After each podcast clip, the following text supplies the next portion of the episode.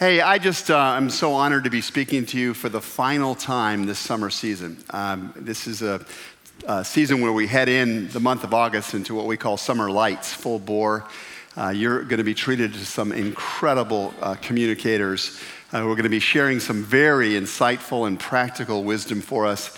Uh, and so I hope you'll come on back and invite other people to come and be part of the circle with you. You will not be disappointed. This, August is one of the most exciting times in our church's life because of these uh, wonderful speakers that come in. You're stuck with me today for one final installment in a series that we've been calling Difference Makers. And uh, it is a study in the letter to Titus that Paul wrote long ago to one of his protege uh, a study of the subject of Christian leadership, in a sense, or of Christian character, or of Christian influence. And I want to invite you to listen with me to uh, just five verses. We're spending this whole series really focusing on just five verses. And we've been amazed to see how much uh, insight and content is underneath the surface of just even a single verse of God's Word. So listen with me as I read from the letter of Paul uh, to Titus. Paul, a servant of God and an apostle of Jesus Christ, to further the faith of God's elect and their knowledge of the truth that leads to godliness, in the hope of eternal life, which God, who does not lie, promised before the beginning of time, and which now, at his appointed season, he has brought to light through the preaching entrusted to me by the command of God our Savior. This is Paul's whole kind of introduction. It's a pretty intense, uh, deep introduction. And then he goes on and offers a greeting or a salutation. To Titus, my true son in our common faith, grace and peace from God the Father and Christ Jesus our Savior. And then we go on to verse 5, last verse. The reason I left you in Crete was that you might put in order what was left unfinished and appoint elders in every town as I directed you. This is the word of the Lord. Thanks be to God. I, um, I've done a little traveling this summer, as I imagine others of you have, and um, my most recent trip was a rather sudden one to go back to uh, my home state of Connecticut to uh, visit with some of my family members going through some challenging times.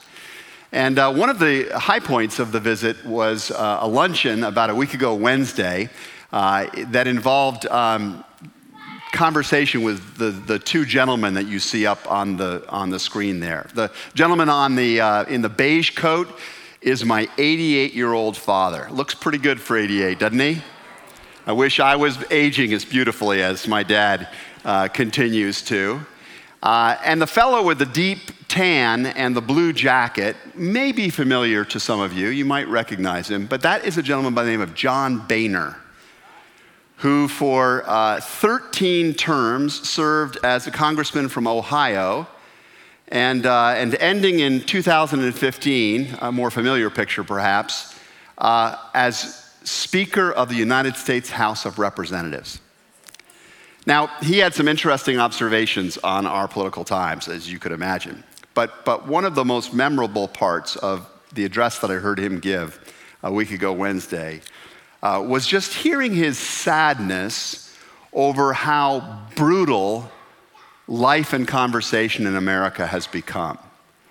Uh, Boehner shared a little bit about his, um, his growing up years. He grew up in a two bedroom home, one of 12 kids. And they all were packed together in this home. Um, and that was bef- before his grandparents also moved in. And, uh, and Boehner said, you know, when you're living in these kind of condensed circumstances, you just have got to learn how to get along, or you would kill each other.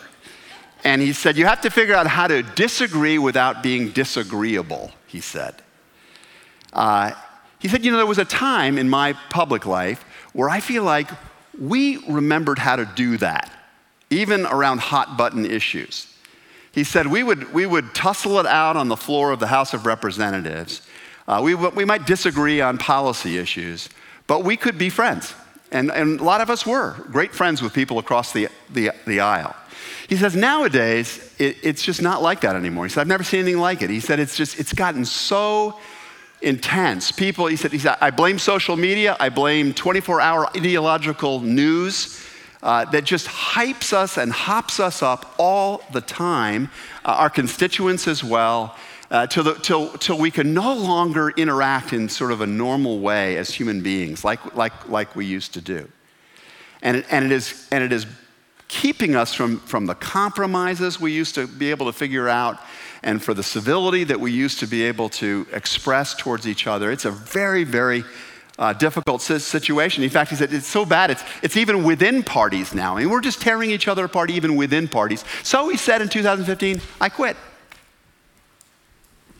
I, I just couldn't take it anymore. I got out. I resigned. And I could hear the exhaustion and the sadness in, in, in his voice as he said that. If you were uh, here last Sunday, then you probably heard Charlie Browning, one of our pastors, striking a, a similar kind of note in his message. Charlie talked about how empirically verifiable it is now that there has genuinely been a shift in American public discourse and even private discourse uh, towards negativity towards uh, vitriol and, and, and anger and, and hatred, and this negativity that's afflicted so many parts of our, our nation's life has been documented now. In fact, America is the most negative nation in the world when it comes to public discourse, uh, and that can be empirically demonstrated. He reminded us that, that this is the, exactly the situation for which we were created to be difference makers. And he called uh, to our memory the, the verse with which we began this whole series a couple weeks ago, in which Jesus says that he wants his followers to be like salt, light, and yeast. And, and the common element between all three of those, uh, those entities is that it doesn't take too much of, of that to, to improve an environment. And that we're meant to be like that. We're meant to be like salt, light, and yeast, that, that any environment we go into, we're bringing a positive difference. We're bringing faith, hope, love, uh, insight, wisdom. We're bringing the values of the kingdom of God into those uh, places. And I hope that as you go about your daily life, this is what you're thinking about. You're thinking about how do I do that? As I enter this next situation, this next circle, how do I make a positive difference in, the, in these places. Uh, so, we've been thinking in the course of this series about uh, how do we actually do that? I mean, what does it mean to be a difference maker? Are there any practical handles for this? Well, in part one, which I started uh, a couple weeks back, we suggested that it begins with getting really clear on your identity as a difference maker. Our identity, our inner sense of orientation and of self, is, is the thing that's always being assaulted we're always being told, you're this, you're that, or you're not this, or you're not that. And, and it's really important that we get very, very clear. And this is why the letter to Titus is so helpful, because it begins with Paul expressing his sense of identity, his clear sense of identity. And as I mentioned in the first message in the series, Paul could have introduced himself to his uh, friend Titus in lots of different terms. Uh, Paul was a Roman citizen. That meant he was the 1% in Roman society. Uh, he was the graduate of a very prestigious law school. He was a uh, accomplished Pharisee, religious and political leader. He could have introduced himself in all those ways, but he chooses not to introduce himself that way, and instead says, uh, I, I am a servant of God sent on a mission to sow seeds of truth that lead to godliness, which means that can help other people rise to the potential for which they're made. And, and I am a steward of the hope of eternal life. I'm a servant sent to sow and to steward. And every circle he goes into, when he's in the, in the, uh, in the public forum of, of Athens, or in the prison cell in Rome, or when he's conversing or writing a letter, he carries this unimpeachable sense of identity with him. This is what I'm here for, to be this, to be that person.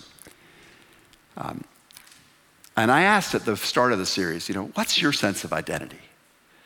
Uh, how would you describe who I am at the core? What is that self? That, that, that sense of, of, of purpose and mission that I carry with me into all the different circles. When I go to school, when I'm, when I'm interacting with people at the supermarket, when I'm uh, dealing with a difficult uh, argument in some social circle, who's, who, who am I? Uh, who am I that makes a difference uh, in that environment? And I want to just reemphasize that how you think of your core identity is a difference maker in itself. And if you can get clear on that and stay true to that, um, you will exert a much different kind of influence than if you're just swiveling about, you know, being swept by the wind this way and that way, or trying to gain other people's approval. So then Charlie goes on past that first ver- verse, couple of verses where Paul's introducing himself to, to the actual greeting and the salutation and greeting part of the letter.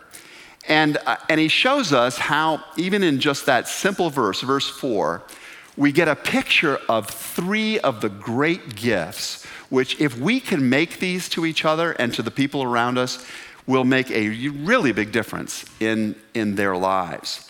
And, um, and I don't know if you were here for the message, but if you didn't hear that message, I hope you'll go back and listen to it online on our website. It, it, it will really be helpful to you. And ask yourself Am I doing these things? Am I bringing these particular gifts to my family members, to my circle of friends, uh, to, the, to the environments and, and organizations that I'm, I'm part of? Uh, as I was sitting and listening to um, Charlie's message, I thought to myself, man, I have been so incredibly impacted by these particular gifts. And you may remember the gifts are affection, affiliation, and, and affirmation. I think of the, of the power of affection in my life. I think of the, uh, of the Pauls or the Paulas in my life who have just communicated to me in various ways I see you, I like you, I appreciate these gifts about you. I value the contributions you're bringing. I see this potential in you. I am for you, Dan. In fact, there have been so many times in my life where, where I have felt discouraged, I felt beaten down, I felt like a failure, I felt like I don't know what to do next. Um, and it had, if it wasn't for the fact that I, that, that I could think of these people who had affection for me and who had done a good job of communicating that, and it was the awareness of those people who were for me in those ways that, that gave me the, you know, the courage to get up and keep going. You know, who have been those people in your life? You know, maybe you write a note today to the person. Uh, maybe drop a, a, a text to somebody and say, Thank you for the affection you've shown me. It has strengthened me in my daily uh, life. And then ask yourself, who is the person that you could give affection to, express more affection to this week? And how might that lift them uh, and, and enable them to, to, to do more than they could otherwise? I also thank God for the people in my life who, um, who built in me a sense of affiliation larger than what I had been focused on. I think that had I not had people in my life who stretched my perspective, I could so easily have settled into being a really trivial person. I mean, I would have just gotten really consumed with my comforts, with my, uh, with my, my little resume, with, you know, with just, uh, with, with just scrolling through, you know, the stream, uh, with just catching the next thing uh, uh, on Netflix. Or, you know, I could have just become trivial that way.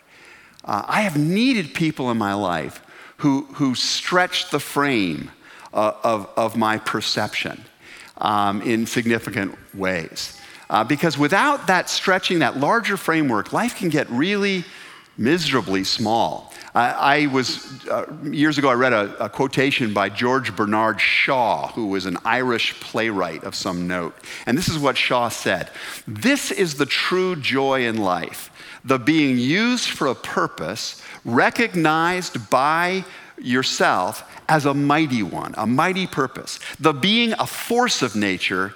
And this is the part I love. Instead of a feverish, selfish little clod of ailments and grievances, complaining that the world will not devote itself to making you happy.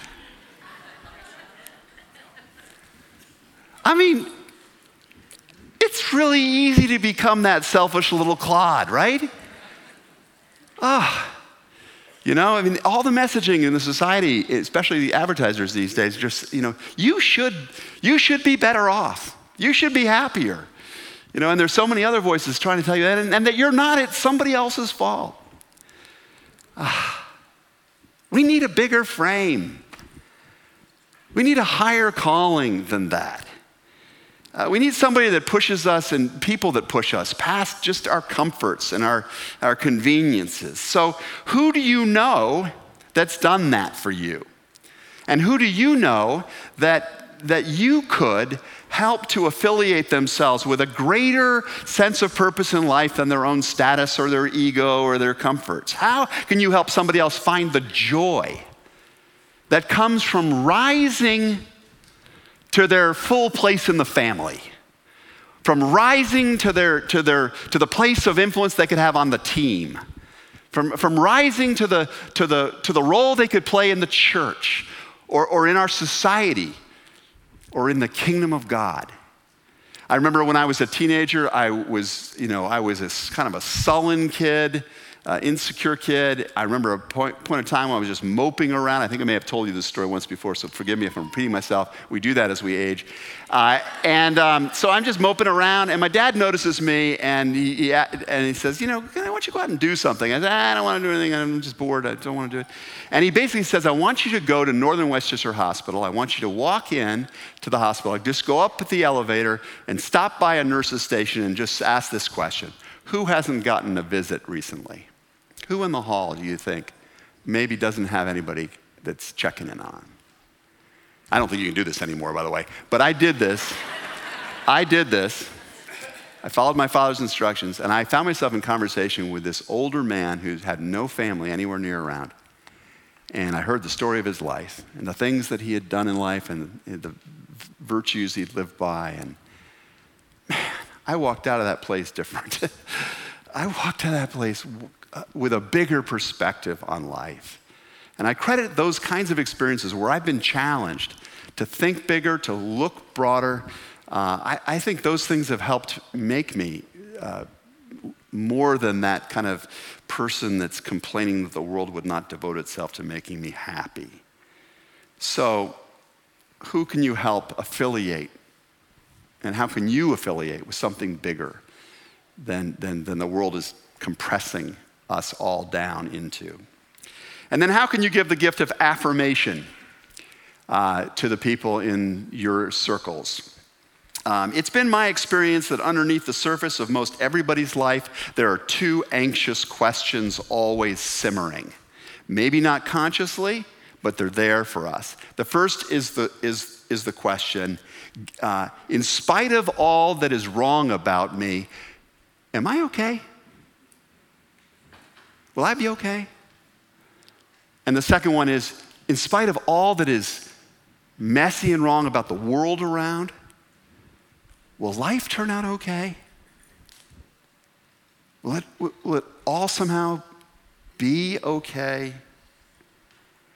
And, and the answer that difference makers bring on behalf of Jesus Christ to those two questions is a resounding yes.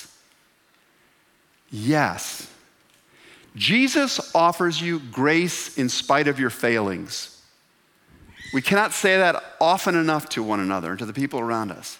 You're gonna mess up. You are a human being. You really should be called a human becoming.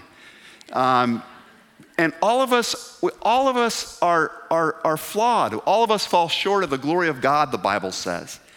But there is a grace greater than the gravity of our character. Uh, and, and, and that grace that is offered to us, Jesus says, just come to me with the things that are wrong in your life. Ask for forgiveness where you need to do that. My grace is sufficient for you. And I can help you start again.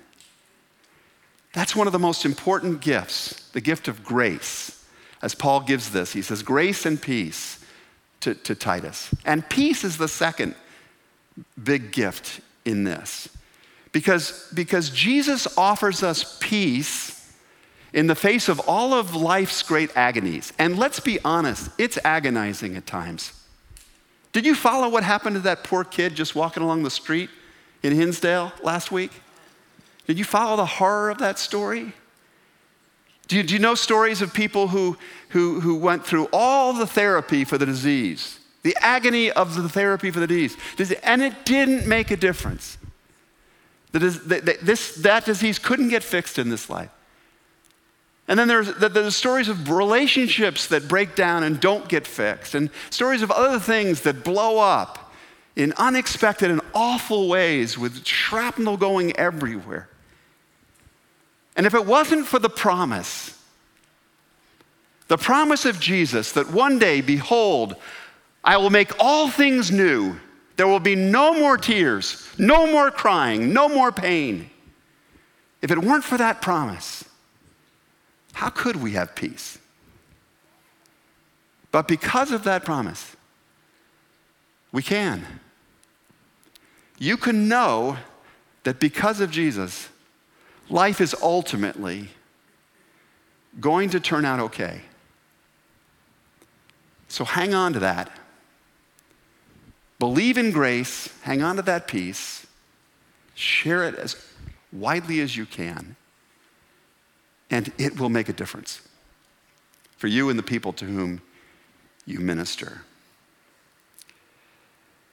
It seems to me that if we forget who we are in God's sight, our identity, if we forget what He's called us to do in the world, our mission, our purpose, um, and if we forget or neglect to give people the three great gifts that we've been talking about here, it's going to be really easy for us and other people to give into a spirit of negativity, of grievance, of selfishness, of hopelessness. Um, and, and, and in that sense, I suppose we could all become a little like John Boehner over time. We could get so discouraged and so weary that we just, you know, up and quit. Do you know that some scholars think that, that this is the reason why Paul wrote this letter to Titus? Um, what they contend is that what we have here is not just um, a letter like the other letters Paul writes, where he's trying to give instructions about things, although Paul does that in this letter too. But the motivation for the letter is to try and, and reach out to somebody who's having a very bad time at summer camp. Parents, have you ever gotten one of those letters? Uh, I think I wrote one of these to my parents once. I hate it here. I want out of here. I quit. There, there's very good reason to think that this, that this letter to Titus was a response to an earlier letter that Titus had written to Paul saying, Get me off this God forsaken rock and get me away from these people. Harry Emerson Fosdick, a very brilliant preacher of an earlier era, says the whole letter really turns on this one phrase that we meet in verse 5, right at the front of verse 5, and the words are, The reason I left you in Crete. Or as the King James Version has it, For this cause left I thee in Crete? Because Titus is wondering, why'd you leave me here? Why'd you leave me here? This is this makes sense if you think about it. Um, if you think about the context of what of where Titus is. Now, I think at first blush, the thought of if I, like I said to you, hey, good news, I have some, I've got two tickets for you and a significant other to, to go off for a holiday in beautiful Crete. A lot of you would think, awesome. If it was February, you'd think double awesome, right? You'd be thinking, oh, that sounds like a great experience. That is not the assignment Titus has. Uh, you need to understand more about this. Um, for one thing, as, as Chuck Swindoll, a wonderful preacher uh, from Texas, observes, Islands are notoriously difficult places to cultivate spiritual maturity. Let me say that one more time. Islands are notoriously difficult places to cultivate spiritual maturity. And the job that Titus had, it was he was being sent to help cultivate the spiritual maturity of the Christian community on Crete. By the way, that is always the job of the church, of, the, of, the lead, of church leadership. It's not to put on programs. It's, it's not to, to you know, send out literature. It's not even to get up here and, and yammer. It, it's to try and help cultivate the spiritual maturity of God's people, to help them grow up into their full potential as, as Jesus people. And so Titus is going to do this, but an island's a tough place to do that for three reasons. Because islands are places that are transient, provincial, and hedonistic sometimes. Maybe not all islands, but think about the islands that we know about. We know about Fantasy Island, we know about Temptation Island, we know about Survivor Island and Alcatraz Island. But, but think about how transient, for example, islands so often are. People come, they stay a little while, and then they go home. Or even sometimes they think, oh, I'm going to make my life there. They get there, it's too limited, they leave. Well, spiritual maturity and the cultivation of it is very closely tied to long term relationships. You need to be in long term, transparent, trusting relationships uh, for enough time that you get discovered for who you really are. Marriage does this. You know, we just, and families in general, we learn each other's limitations and weaknesses and flaws and, and faults, and, and they catch up with us, and then we have to reckon with them, and, and hopefully we then grow through those things with the help of others. You know, one reason why I made a decision to stay for 27 years at Christ Church was I figured I gotta stay long enough for all my bad qualities to catch up with me and then force change. And I'm really glad. Uh, not all of them have caught up with me fully, but it feels to me like it's been so good to be in this long, continuous relationships, to have the kinds of friendships that I, that I enjoy, because I feel like that has helped me to grow. Maybe you have similar stories for yourself. Islands are not places where you get these long term relationships in many cases. Islands are, secondly, kind of provincial places uh, because they're cut off from the rest of, of the world. In, in the first century, no TV, no internet.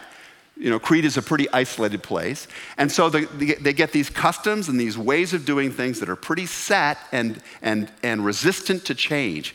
Well, spiritual growth is about change.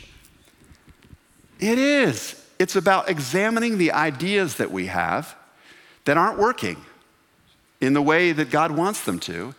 And it's about replacing those ideas with God's vision, God's values. Um, you know, Paul says it once, I think, to the Romans, that uh, be transformed by the renewing of your minds, by the changing of your whole perspective. And, and so spiritual growth involves being open to new ways of thinking about relationship, about conflict, about resources, about other people that is really transforming. That's, that's hard to do in a place that's very, very provincial. And islands can often be pretty hedonistic. Uh, again, hashtag Temptation Island, Survivor Island, those kinds of places. Um, and, and maybe that's not true for every island, of course, but you think how much island culture is about um, drinks, umbrellas, beach chairs. It's about comfort, leisure. Well, nothing wrong with that. But spiritual transformation is about self denial and sacrifice and surrender too. About rest, yes, but also about these other things. So, how, how easily is Titus going to be able to sow a culture of, of spiritual transformation in an, in an island culture that's, that's about comfort and sensual pleasure and that kind of thing? So I think it's safe to say that, that Crete was a likely very difficult place in which to cultivate spiritual maturity. First, because it was an island, and secondly, because Crete was full of Cretans.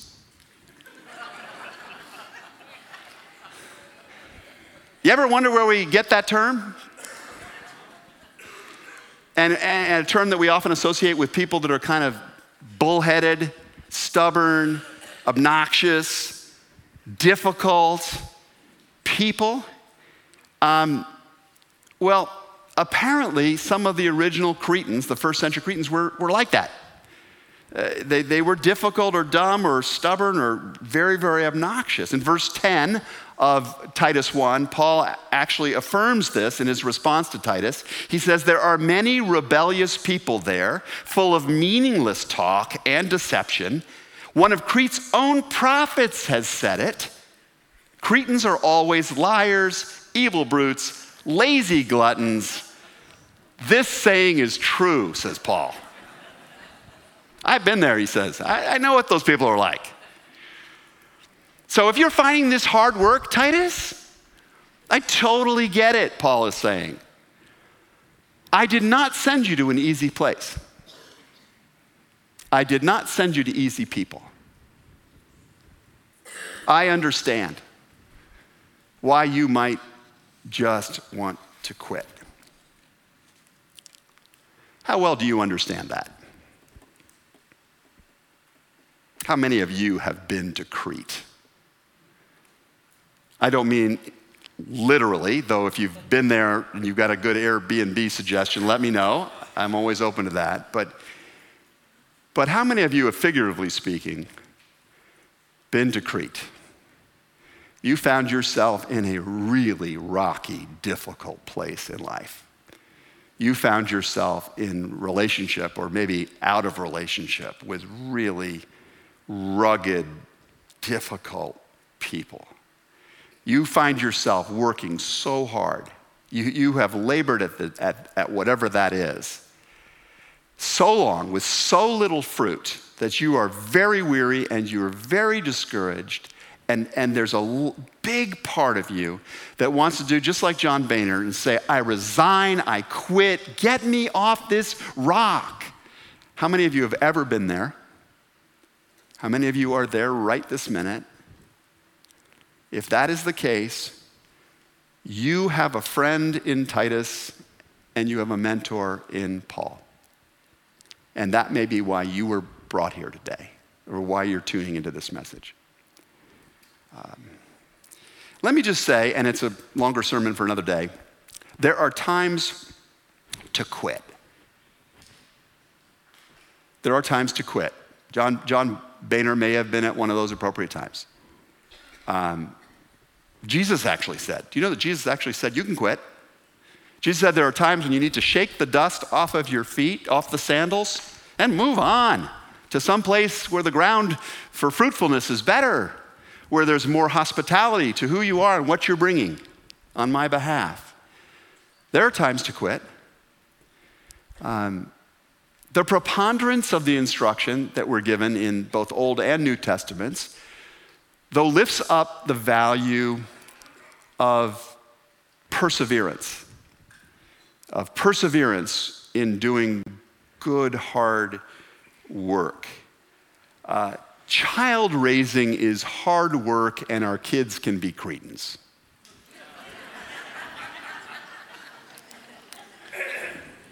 and we were too. Marriage is really hard work. And our spouse and we ourselves can, can be cretins. Um, leading or serving people in the workplace or in community organizations, and even in church sometimes, can be rocky and wretched.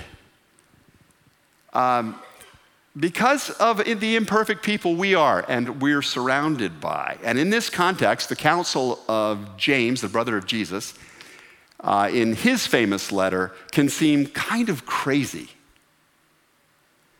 You remember what he says in, in James chapter 1? He says, Consider it pure joy, my brothers and sisters, whenever you face trials of many kinds for the testing of your faith produces perseverance. And perseverance must finish its work so that you may be mature and complete and not lacking in anything.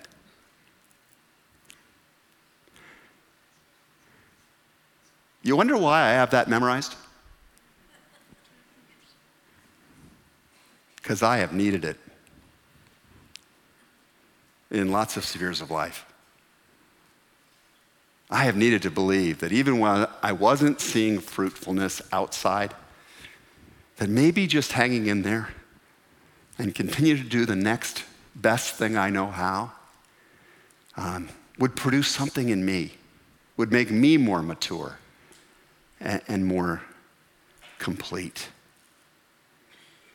And so that's one of the biggest reasons to make perseverance something we're, we're, we're, we're, seeking for ourselves and trying to instruct our kids in and our grandkids in is, is because of just the good thing it does in us. It makes us more spiritually mature.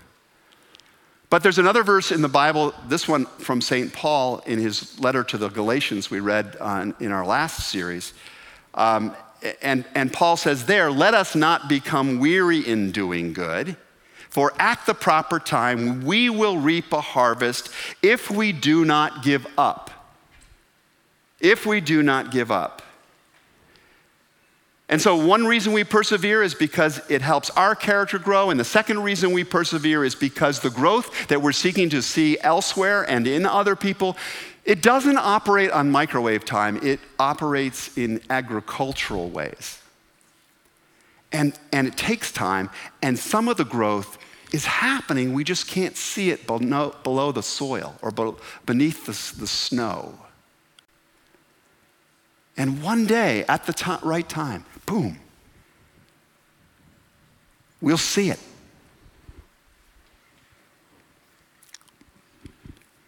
One of my favorite stories that Charlie told last week was when he got called in by his two bosses at his first job out of college.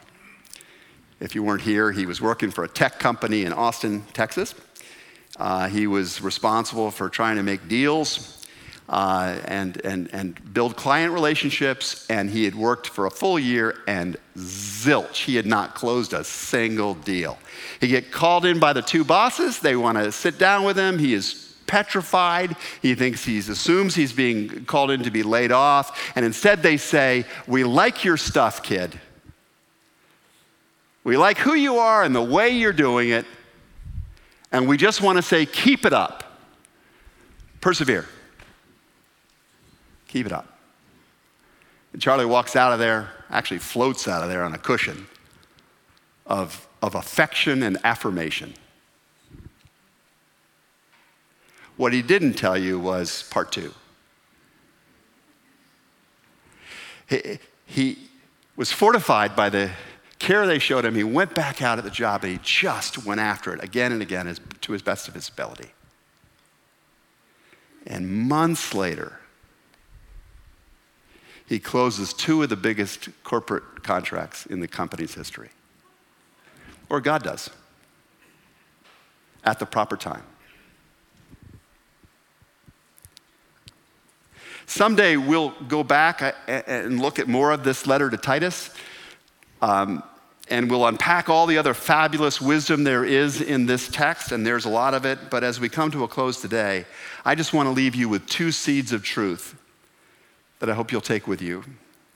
We find them in verse 5, where Paul finishes his explanation of why he has left Titus on this rugged rock and among these very ragged, wretched people.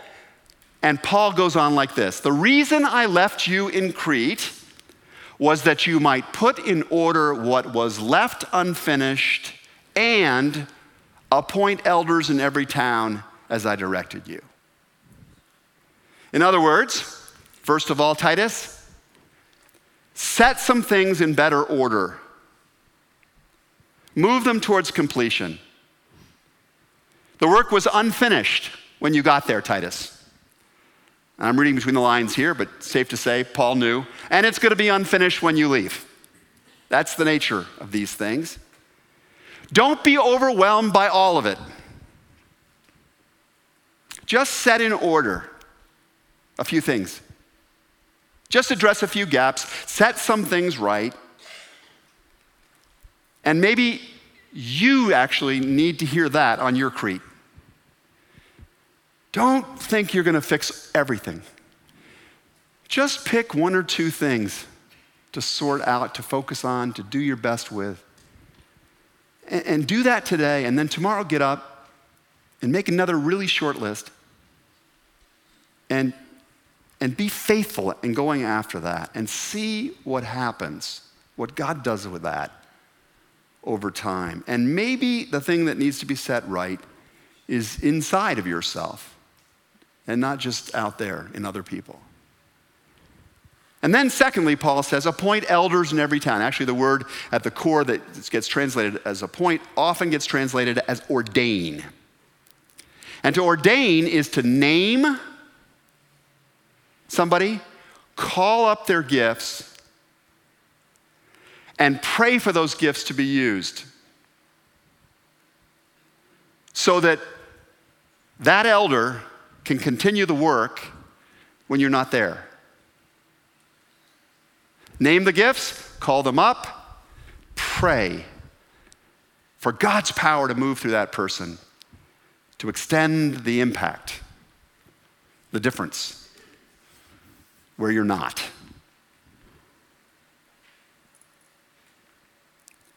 So, this is a reminder too. Sometimes the most difference we can make is not to do all the work ourselves, but to name the gifts in others, to invite them to make those gifts uh, more actively involved in some important thing, and to pray for them and to let them know I'm praying for you, for God's power to do in you and through you wonderful things. Who might you appoint or ordain in your circle? To name, to call up, to pray for in the days to come?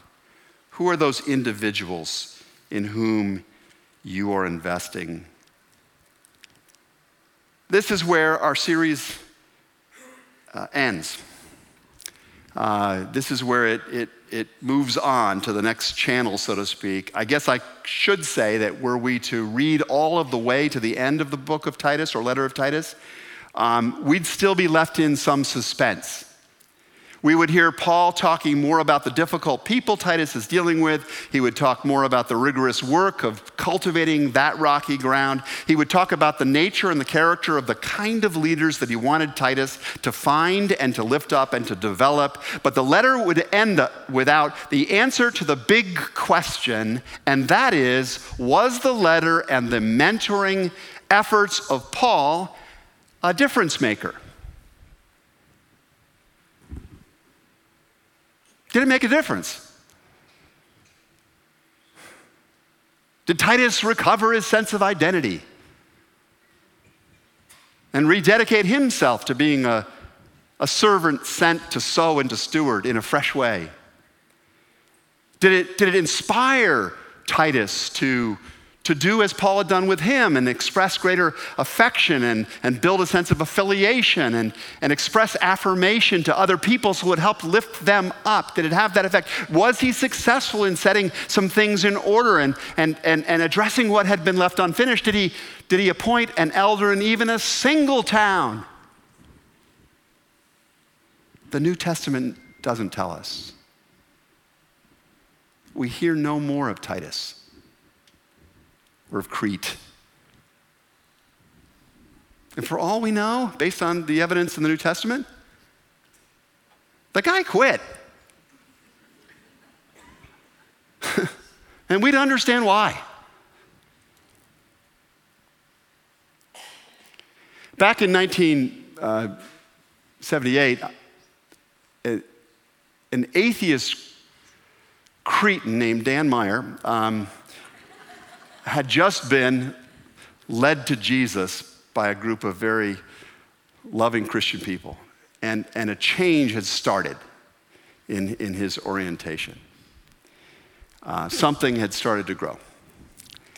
And, and in that very same year, some archaeologists uh, were, were, were, digging on the island of Crete when they came across uh, many feet down the, the rocky remains of what clearly had been a big edifice. And the more they dug, um, the more amazed they were by what they were uncovering because it was clear now that this had been a, a really unusually large worship center.